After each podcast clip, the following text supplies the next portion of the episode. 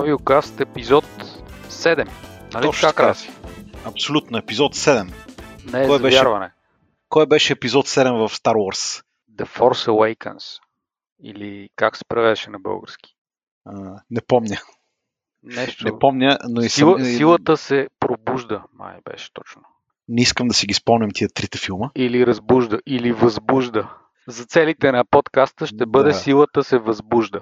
Така да е, седми епизод на, на Star Wars е последната трилогия. Не Седми епизод, е, седми епизод е по-добре от осми епизод, така че едно хубаво нещо мога да кажа за него. И още по-добре от девети. Там на кантар е работата. Леко е на кантар. Имаш ли фаворит от а, последните три? Имам фаворит Rogue One. Това е страхотен филм. Даже преди няколко седмици го изгледах отново. Бих казал, че тогава не го оцених, но сега като минаха няколко години го оценявам още по-високо. Между другото съм с две ръце съгласен и гласувам за Rogue One, а още повече че го добавих и в игрите в последствие.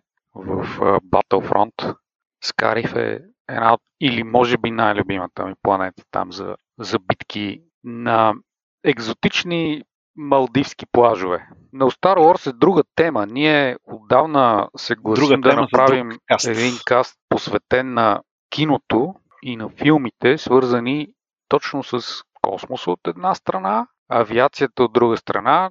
Голяма част от тях са нау- научно-фантастични, включително тези, които се развиват на Земята и разказват а, такива истории. Фантастични нали, по друг повод и в друг смисъл, че не пресъздават достатъчно добре истината и реалността, но няма значение. Мисля, че ще бъде много интересен епизод. По тази линия трябва да, да отбележим, че новия Топ Гън се отлага за ноември месец. Живи и здрави, надявам се да е последното отлагане. Чакай, че ми се сви стомаха. За пореден път. И аз силно се надявам да е последното, но междувременно, ако имат малко капка грам съвест, не е лошо да пуснат още един-два трейлера. Е, Единственото се притеснявам да не би да пенсионират Супер Хорнет преди да изкарат филма. Има такава опасност, ако се забавят до 2030 и някоя година. Тоест филм, е, участващите самолети вътре вече да са, да са демодено. То има, но има и реален шанс, както стана с F-15 Eagle, сега EX, който беше всъщност представен и е хубаво да поговорим и по този въпрос някой път, а, да излезе и а, Super Hornet Mark II. Не бих се очудил, все така към старото се връщаме. Така че може да, да се измисли нещо на базата на F-18. Той си е прекрасен самолет и до ден днешен. Може и България да има такива. Не може да им платим керосина, ти кажа честно. Керосина, да, но цената можеше да я платим на времето. Началото на този век офертата на Боинг беше феноменална. За... Ами аз съм, аз съм присъствал през юли 2006 година на презентация на истински супер хорнити в авиобаза Граф Игнатиево. А, Тогава да. хората се напъваха, имаше, една такава, имаше едно такова желание от не страна само на те и а, да сините продават. ангели бяха в България и те се показаха с техните хорнети. А офертата аз я паза. Трябва да я покажем на, на нашата аудитория. Айде части от нея. А, и, и най-вече цената. На цената на 8 на 8 F-16 плюс примерно още половината, на 8,5, а, щяхме да получим 20 хорнета. За около 2 милиарда, малко под 2 милиарда долара беше офертата. Е, цените са били други, цените са били други и времената бяха други. И не само хорните, супер хорните предлагаха, предлагаха ни и F5 нали, за учебни цели и така. Темата е безкрайна. Темата е безкрайна за това какво се случи примерно от 2004 до към 2015-16 година по темата за новия изтребител. Тук и Израел ни предлагаха и ремонтирани изтребители Кфир, което е развитие на Мираж 3. И Тук израелците ни фирми звучи. Еми, сходни са езиците. Да. Не, няма нищо общо. Та, та нещата са дълги, но това Днес ще темата е друга обаче. Днес темата е за летищата на България, концесиите, батака, който го има по всичките тези теми и летища.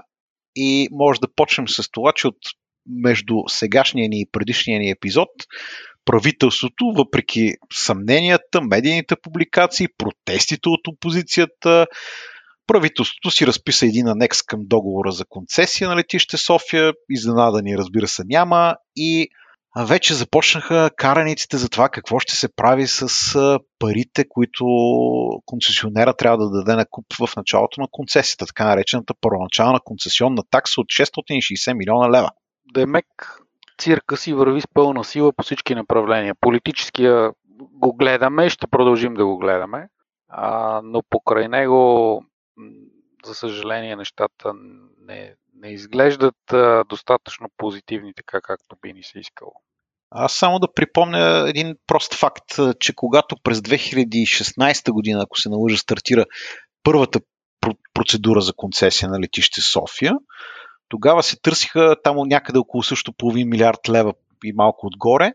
И основната идея тогава на правителството беше ние сега ще концесионираме летище София, за да може да спасим БДЖ, Български Точно държавни така, железници. 500 милиона, да, и малко се обсъждаха тогава, да. които за БДЖ специално, според мен са изсипване в черна дупка. По-добре да ги запават тия пари. Абсолютно, да, абсолютно е така. Обаче за една малка държава като нашата да нямаме нормални железници е просто поредния срам. Това е друга тема. Ние не успорваме, да, е че железниците тема. ни са в критично състояние. Нали? Държим това да го подчертаваме. Двамата сме на едно мнение. Само, а, имаме само нужда от а, а, коренно невъзобновяване, а промяна на мисленето в това отношение най-напред, защото без него нищо няма да стане. А, а железниците в цяла Европа са като космически кораби, общо взето, въпреки че в далечна Азия започнаха доста стремително да ги изпреварват. Китай визирам, нали? Япония изобщо тя е друга планета, няма смисъл да обсъждам. Та, за въпросите 660 милиона лева. От а, Асоциацията на българските авиокомпании казаха, че, че част от тези пари, че доколкото видях, публик... имаше интервю в Вестник 24 часа с Светослав Станулов, той беше казал някъде между 30 и 50 милиона лева от тези пари трябва да отидат за подкрепа на авиокомпаниите в България. В същото време буквално същия ден от синдикатите се обадиха и казаха не, тези пари трябва да отидат в БДЖ. А все още действащия министр на транспорта Росен Желясков каза, че да, те май бяха за БДЖ, обаче ние май нищо няма да взимаме като решение по тази тема, защото следващите да хванат да се оправят и с това. Измиване на ръце, т.е. ние ще създадем пълния хаос, пък по-нататък някой друг да се оправя. Прочие на мен ми, ми хрумна една идея, когато точно гледах кой за какво спори по тези, за тези пари. А представи си какво би станало, ако да кажем едни 5 милиона лева от тези 660 бъдат вложени в развитието на въздушните спортове в България. Аз мога да си представя и по-голяма сума вложена изобщо за а, леката авиация, за развитие на въздушните училища, на аероклубове и какво ли още не. Лошото е, че ще си остане само в представите ми, в сънищата и мечтите ни на двамата. Иначе да, идеята е повече от невероятна и то става дума за под 1% от тази сума. Представи да, си, ако вложат 2%. А представи си, ако вложат 5%. Ами, почваме много да си представяме да, и, да. и, и, и не, не, не е полезно. Но, не, нека да, да се върнем в това, което казах в началото. Предложението. Да, абсолютно. Дори 50 милиона според мен са малко, а, от много малко дори. А, когато говорим за такъв ключов инфраструктурен проект а, от изключително значение за гражданската ни авиация изобщо и, и за авиацията в България, първо, нали, БДЖ не бих искал да го обсъждам повече, но реинвестирането на подобни суми в авиационния сектор, според мен трябва да се случи в пълен обем. А говорим за 660 милиона лева, окей, всички тези пари, според мен има къде да намерят място в а, а, инвестиции, под каквато и да било форма, или помощи сега в тази ситуация на дълбока криза или каквото и да било друго, но върнати обратно в авиацията. И докато сме на темата с концесиите, може да си поговорим и малко за летище Горна Оряховица, което за мен лично е малко така близко до сърцето, защото от това летище съм направил първия си полет на скромната възраст от 5 години. София, т.е. Горна Оряховица София и след това София Горна Оряховица. Но интересното в момента там е, че миналата седмица правителството направи един огромен реферан, рефе, реверанс и там. Само преди да навлезем в детайли по темата Горна Оряховица, защото така заявихме едни претенции по отношение на концесионната първоначална такса от 660 милиона лева и хората ще кажат, тези двамата пак дават само мъдри съвети и критикуват, пък нищо не предлагат. Може би не е лоша идея да помислим къде точно в, и в кои сфери на авиацията в България наистина има нужда да се налеят малко или насочат, айде не налеят, че звучи грозно, инвестиции и да излезем с едно качествено предложение в а, няколко точки, как а, ние си представяме тези неща. То може да се базира и на мненията точно на а, професионалните асоциации от а, този бранш, на наблюденията през годините и на какво ли още не, за да не оставаме голословни, защото ми се струва, че е редно а, когато заявяваме такива позиции, да ги подкрепяме и с а, съответните аргументи. Да, това е добра идея. Въпрос... Това се отнася и за Горна Оряховица, защото обещахме да говорим по този въпрос. Тя е част от тази авиационна инфраструктура, за която си говорим. Какво стана в Горна Оряховица? Както може би някои от слушателите ни знаят, има договор за концесионирането на летището, то е от юли 2016 година. Концесионера по едни ангажименти става въпрос за инвестиция на 32 милиона лева за 35 годишен период. Като 22,4 милиона от тези пари трябваше да бъдат вложени в първите 4 години на концесията, значи между юли 16 и юли 22 година. Обаче към юли 2020 година по официални данни на Министерство на транспорта, има инвестирани в летището само 5,6 милиона, т.е. грубо казано една четвърт от, от това, което е обещано. Т.е. далеч от поетите писмено в договора ангажименти. Така. На теория какво трябва да се случи? На теория трябва да се случи, че концесията трябва да бъде отнета, договора да бъде раз, развален, както е по, по закон. Обаче вместо това правителството реши да гласува също един анекс към концесионния договор, с който въпросната сума от 22,4 милиона лева ще бъде, трябва да бъде инвестирана не за 4, а за 8 години. И освен това, планираните подобрения по летището, като писта и, и други неща, т.е. пистата трябваше основно да се ремонтира и да се направи наново буквално, те са обявени за нецелесообразни вече в, в контекста на концесията и обяснението е, както можеш да си представиш, обяснението е пандемията от COVID-19. Като мисля, че тук направихме едно голямо откритие за Световната здравна организация, откъде е започнала пандемията. От летището Горна Оряховица, където явно още от, още от 2016 година се вихри пандемията и хората не могат да си изпълнят ангажиментите. И като говорим за инвестиции и целесообразност, ти каза всъщност в началото, обновяване на пистата, както и други ангажименти бяха поети от новия концесионер, които включваха обновяване на осветителната система на полосата за излитане и кацане, всичките пътеки за ролиране, маневрената площ на летището, която е в трагично състояние. За разлика от пистата, в интерес на истината тя не изглежда толкова зле като за стомано-бетонена полоса от едно време, а, но концесионера беше поел и ангажимент да я удължи, като тук също има един малко така забавен а, елемент. Обявена е за нецелесообразна тази част от договора, защото, видите ли, не било необходимо да се удължава пистата, защото в Горна Оряховица нямало да кацат големи пътнически а, самолети, нямало нужда от такива. Тук се сещам, че на времето а, не само Ан-24, ами дори Ту-134 летеше до, до Горна. Имам едни стари разписания, които си пазя. Погледнах ги специално и видях, че по три пъти на ден са изпълнявали полети авиокомпания Балкан в силната 1985 годината на перестройката. Пакан 24 беше основният самолет, но събота и неделято 134 летял до там. Самолет, който има нужда от доста дълга писта всъщност за времето си. Така че е, този, е, това отхлабване на инвестиционния ангажимент, да го наречем, от страна на правителството е меко казано, не, не само нецелесообразно, а дори и аз знам как го. Ще кажа престъпно, но то доста неща са престъпни, защото са свързани с корупция. Стигаме до там, всъщност, какво изобщо е направено.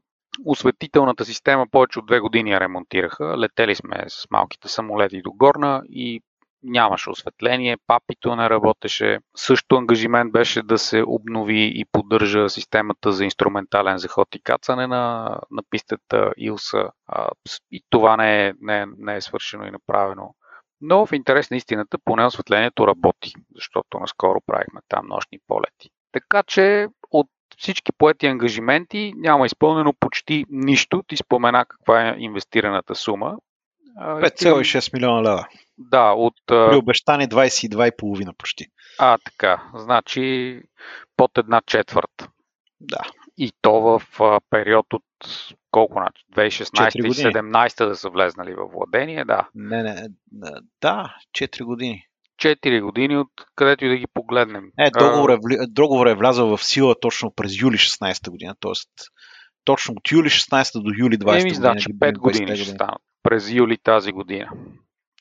Стигаме до въпроса на кого е концесията всъщност. Кой е този собственик, който не си спазва ангажиментите? А, това е една фирма, която се казва Гражданско летище Горна Оряховица 2016. Така. 95% от тази фирма се държи от една компания, която се нарича Кристална вода. Това е компания свързана с небезизвестния бизнесмен Рубен, Румен Гайтански, известен още и като Вълка. Назначен Сега... милионер, който а... стана милионер благодарение на миризливия софийски буклук. По-интересното тук за мен лично е кой държи другите 5%. Кой ги държи? Държи ги държавата чрез държавната компания Летище Горна Оряховица ЕАД. И разбира се, вероятно всички нормални хора ще се попитат защо е той юридически Франкенштайн.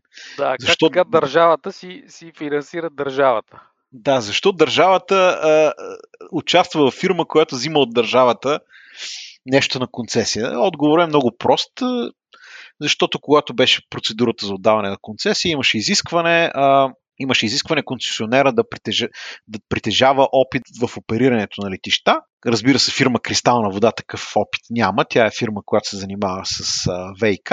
Така че беше измислено е този, е този, този невиждан за мен абсурд и правен и етичен.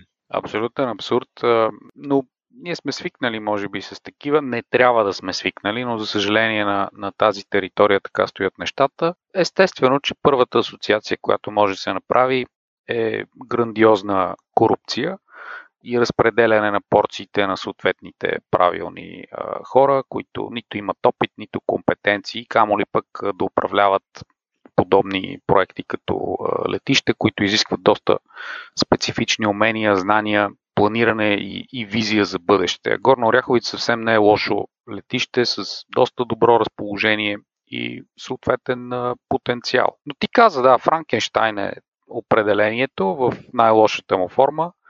Пълен абсурд е държавата да отдава нещо на концесия, след което да е част от концесиониращото дружество. Да. И така, докато сме на темата с а, концесиите, защото имахме, между другото, запитване, хората, хората след предишния ни епизод казаха, оставете го летище София. Я кажете какво става с летище Плодив. Това беше един мой познат върл-пловдивчанин. Е, какво става? Ами отговорът е с една дума. Нищо не става. Нищо. Още така. от същото. Може и да, с няколко думи. Все пак в Горна Оряховица нещо става. Там подменени са някакви лампи, нещо е, нещо е опростено, нещо е разсрочено. Ама Тук... чакай малко, само, само преди да кажеш за Пловдив, да, да, да добавя нещо, защото казваш нещо е свършено. Всъщност, сега след тази промяна, отново опрощаване на а, концесионни плащания, удължаване на срокове, което се случи в момента, веднага след изборите. Нали? Ние това всъщност беше мотива да, да, да говорим а, по тази тема. Освен, че е, тези инвестиционни ангажименти, които бяха поети, няма да бъдат изпълнени по една или друга причина, сега се променя целият фокус. Видите ли, концесионера в Горна ще строи а, хангари. За какво са му тези хангари? Какви самолети ще се държат там? Идеята беше и на общината и обединенията около това летище там, доколкото си спомням, да се изгражда логистичен парк, то да се използва за карго превози, някакъв хъб да се превръща. И това са фантасмагории, разбира се, но все пак имаше някаква насока. В един момент стигаме до, до там, че всъщност всичко това се променя в последствие в едни детайли заради които и то те не са малки, а сериозни пропуски и нарушения в концесионния договор, заради което той трябва да бъде просто на часа развален. А това не се случва. Случва се точно обратното. Еми, не сте свършили работа, ама окей, прощаваме ви, ще продължавате да, да, да се мъчите. Не вие, да измъчвате всички нас, защото е, там страдат е, местните общини от това, че нищо не се случва и няма развитие. Нали така? Така е. Така е. Въпрос е, разбира се, и доколко може да това, което беше обявено като идея. Карго хъб. Карго хъб. Хубаво ти много добре знаеш как, а, кои са пътищата на каргото в Европа. Откъде идва, за къде отива и как се разпределя, кои са хъбовете и, и, и не прочи, само прочи, каква прочи. логистика извън летишната инфраструктура се изисква, за да можеш ти да си представиш, че там ще се разпределят а, някакви по-сериозни обеми товари, но всъщност картинката в Пловдив не е по-различна. Идеите и там бяха свързани също с карго превозите, нали така? А... И пътническите обаче. Така, там в момента върви, да я наречем, третата или втората и втора и половина, зависи как ги броиш, процедура за отдаване на концесия. Ако почнем от историческата част, значи още през 2011 година, може би беше, беше по време на първия кабинет на Борисов, беше направен един опит да се отдаде част от летището на концесия, като целта беше там да бъде изграден карго терминал. Тогава интересът беше точно нула. Абсолютна нула. Няколко години по-късно, вече, това, вече кабинета Борисов 2, годината е 2016 година, стартира се нова, процедура, нова процедура отдаване на цялото летище на концесия. Супер. Така, след много перипети, обжалвания и прочие, прочие, прочие, през март 18 година за победител беше обявен един консорциум между а, китайската компания Хайнан и регистрираната в Холандия компания Plovdiv Airport Invest. Сега, ако си спомняш, тогава всички казваха, китайците идват да, китайците идват да концесионират летището, нищо такова. Въпросните китайци, които са една да. много, бяха поне една много голяма групировка, авиационна и не само. Да, H&A Group, точно така. H&A Group, която абсолютно. е базирана в Хайнан, то там е Остров дълга, Хайнан. дълга историята да. покрай, покрай групата, но а, точно авиационният бизнес на групата всъщност изпадна в доста сериозна немилост. Първо, страна най-вече на вътрешни там китайски машинации, свързани с правителството и властта.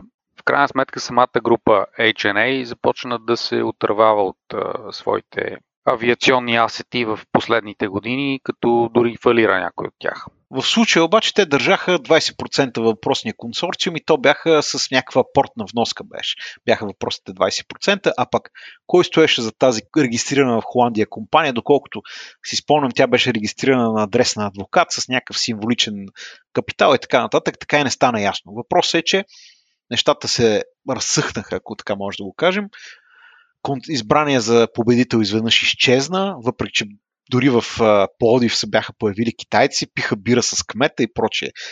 Тогавашния кмет а, имаше такива смешки. И мечтите а... на хиляди клиенти на Алиекспрес за по-бързи да. доставки угаснаха. угаснаха бързо, да, в Плодивския край. Интересното тогава беше, че имаше всъщност на второ място беше класиран друг консорциум. Консорциум летище Плодив, в който влизат две компании. Тракия економическа зона и много голямата автотранспортна компания П и МК, Пимк, Пъм, П и МК. Не знам точно как се произнася, той тя е българска, но просто не съм е чувал някой да я произнася. Интересното беше, че държавата се направи на разсеяна, че има някой, който е на втора позиция, въпреки че по закон се изисква концесията да отиде при класирания втори и концесията просто беше нулирана. Той класирания втори се и дърпаше от това да, да му бъде предоставена концесията. Аз, така че аз... и това е една от причините държавата да се направи на разсеяна. Аз си спомням пък точно обратното, че в а, седмиците, когато стана ясно, че китайците кавички няма да вземат концесията, имаше интервюта в плодиските медии точно с представители на ПИМК, мисля, че така се произнася, които бяха казали, да, ние, ето тук ние сме готови държавата да идва. От една страна беше така, от друга това издаде такива вътрешни търкания между участниците в този консорциум летище Пловдив, за който ти спомена и в крайна сметка явно са били получени сигнали, не, ние нямаме готовност и няма смисъл да ни давате концесията, защото просто не може да изпълним. Но няма и да разберем какво точно се е случило. Да. Да, както, както винаги. Въпросът е, че сегашната процедура бе стартирана през март 2020 година. Крайният срок за подаване на документите беше удължаван цели 5 пъти. Последният срок е 24 март 2021 година.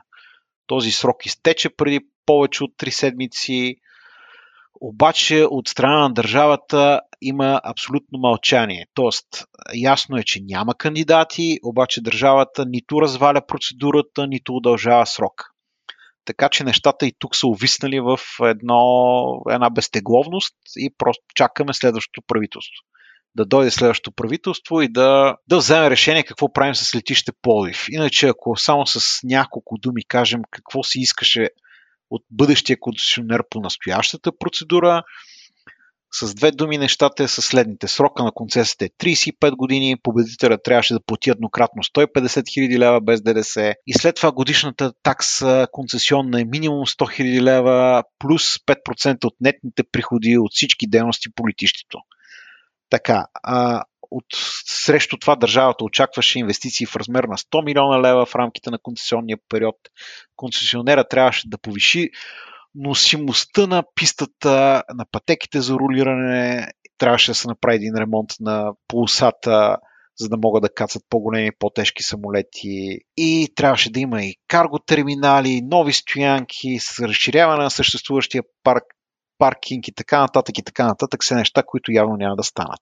Аз честно казано, като те слушам единственият въпрос, който ми се върти в главата е кой ги пише тези проекти за концесия, какви са тия мечти. За мен държавата и съответните министерства, отговарящи за подготовката им, те са в някаква паралелна вселена. От една страна. От друга страна, просто хората, които се занимават с тези въпроси, очевадно нямат нито подготовката, нито компетенциите, нито идеята какво се случва в този сектор и какъв би бил един наистина успешен проект, който да привлече истински стратегически инвеститори, разбиращи за какво става въпрос, управлявали и управляващи в момента подобни авиационни активи някъде по света. И то не един и два, а, а повече, за да имат сериозен опит. Всъщност летище Пловдив е много по-логичното за развитие, например, на, на карго база, заради а, така економическия бум, какъвто има, в малки мащаби, разбира се, български мащаби на економическата зона около, около града. Това е факт, безспорен. Продължават там някакви инвестиции поне да се случват, въпреки всички проблеми с инвестиционния климат в България, а и от гледна точка на пътници също има някаква логика в Пловдив това да се случва. То беше спрягано и като лоукост летище е альтернатива на София дори, въпреки че е на 150 км, но защо не? Ryanair си изпълнява субсидирани полети до там и до ден днешен. Кацаха сега не последните две години, но кацаха, затова го казвам в миналото, чартари за главно Пампорово. през зимата, да, за Пампорово, за и за Банско дори са кацали там чартари за зимните курорти. Така че то потенциал има. Терминала беше обновен, изглежда съвсем прилично като за такова малко летище, пътническия терминал имам предвид. Може да се използва и за база за обучение, да се базират летателни училища, ако щете на това летище, защото до ден днешен там се изпълняват учебни полети. Друг е въпросът колко нали, е сложно и, и притеснително за а, ръководителите да ги ръководят тия полети, защото голям трафик има в Пловдив. Има голям военен трафик. Така е, да, да, да. Главно с това се съобразяват. Там в интерес на истината хората са професионалисти, вършат си работата както трябва и точно поради тази причина Пловдив се използва и от гръцки авиационни училища. Училището в Кавала, Егнатия, например, е редовен посетител в Пловдив. Прескачат границата, в Европейския съюз ме пристигат няколко дайманда, тренировъчни самолети и си въртят кръгове на Пловдив. Така че Пловдив има много сериозен потенциал в това отношение и точно тези въпроси не залягат в нито едно предложение, концесионно, оферти и така нататък. Тоест, за това се връщам към въпроса. Кой ги пише тези неща? Имат ли тия хора изобщо представа за какво става въпрос? Защо не потърсят хора с експертиза, ангажимент и опит, които, ако не да ги напишат, то да им помагат да им дават малко акъл. Защо това в България не се случва, аз не мога да си обясна. И в тая връзка не го планирахме, но се сещам за още едно летище. Штръклево. Нали? Сещаш къде е то? Много добре знам къде е. Въпросът е, че то вече е дадено на Община Русе. А, така, ама не точно на Община Русе. Защото знаеш какво случи там последно? Всъщност предпандемично се случи миналата година, през февруари, мисля, че беше 2020 година. Общинския съвет в Русе всъщност изпълни така намеренията си и а, се съгласи тогава да продаде летището без никакъв търг, между другото, без търг, без конкурс, без нищо, на пак една такава интересна фирма, създадена преди една година. Еон Метал се казва. Еон Метал България. Компания, която също няма нищо общо с летища, с авиация, с инфраструктура малко да, нали, създадена е като строителна компания, но и там едни такива изключително гръмки намерения. Имаше за строителство на логистичен парк, граждане на, на, на бизнес центрове, офис гради, фабрики, какво ли още не. Ако го погледнеш на, на 3D проект си кажеш, вау, тук наистина има потенциал, ще се случи нещо, но а, моя скромен опит показва, че 3D проектите са много красиви на картинка и след това в българския модел абсолютно нищо не се случва. А в този случай говорим за компания без никакъв опит, с някакви така заявени във въздуха намерения надути в един много голям балон, който много лесно може да бъде спукан. И ще се спука, безспорно. Та това е състоянието на ключовите летища, които все още не са концесионирани. на собственост. Да, Горна Оряховица и Плодив. Изключваме нали София и то си е държавна да. собственост. Но Горна, Горна Оряховица и Плодив и Русе в случая, Штръклево, това са някакви изключително важни примери за абсурдността на територията, на която обитаваме даже.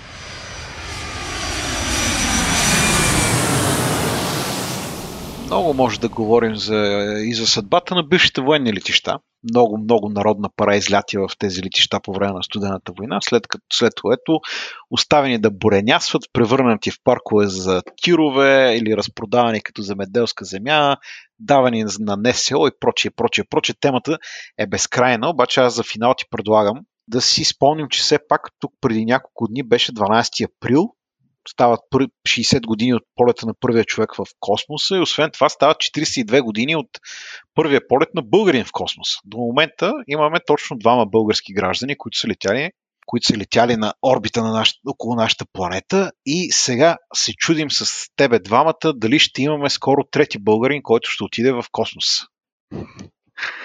Дали се чудим?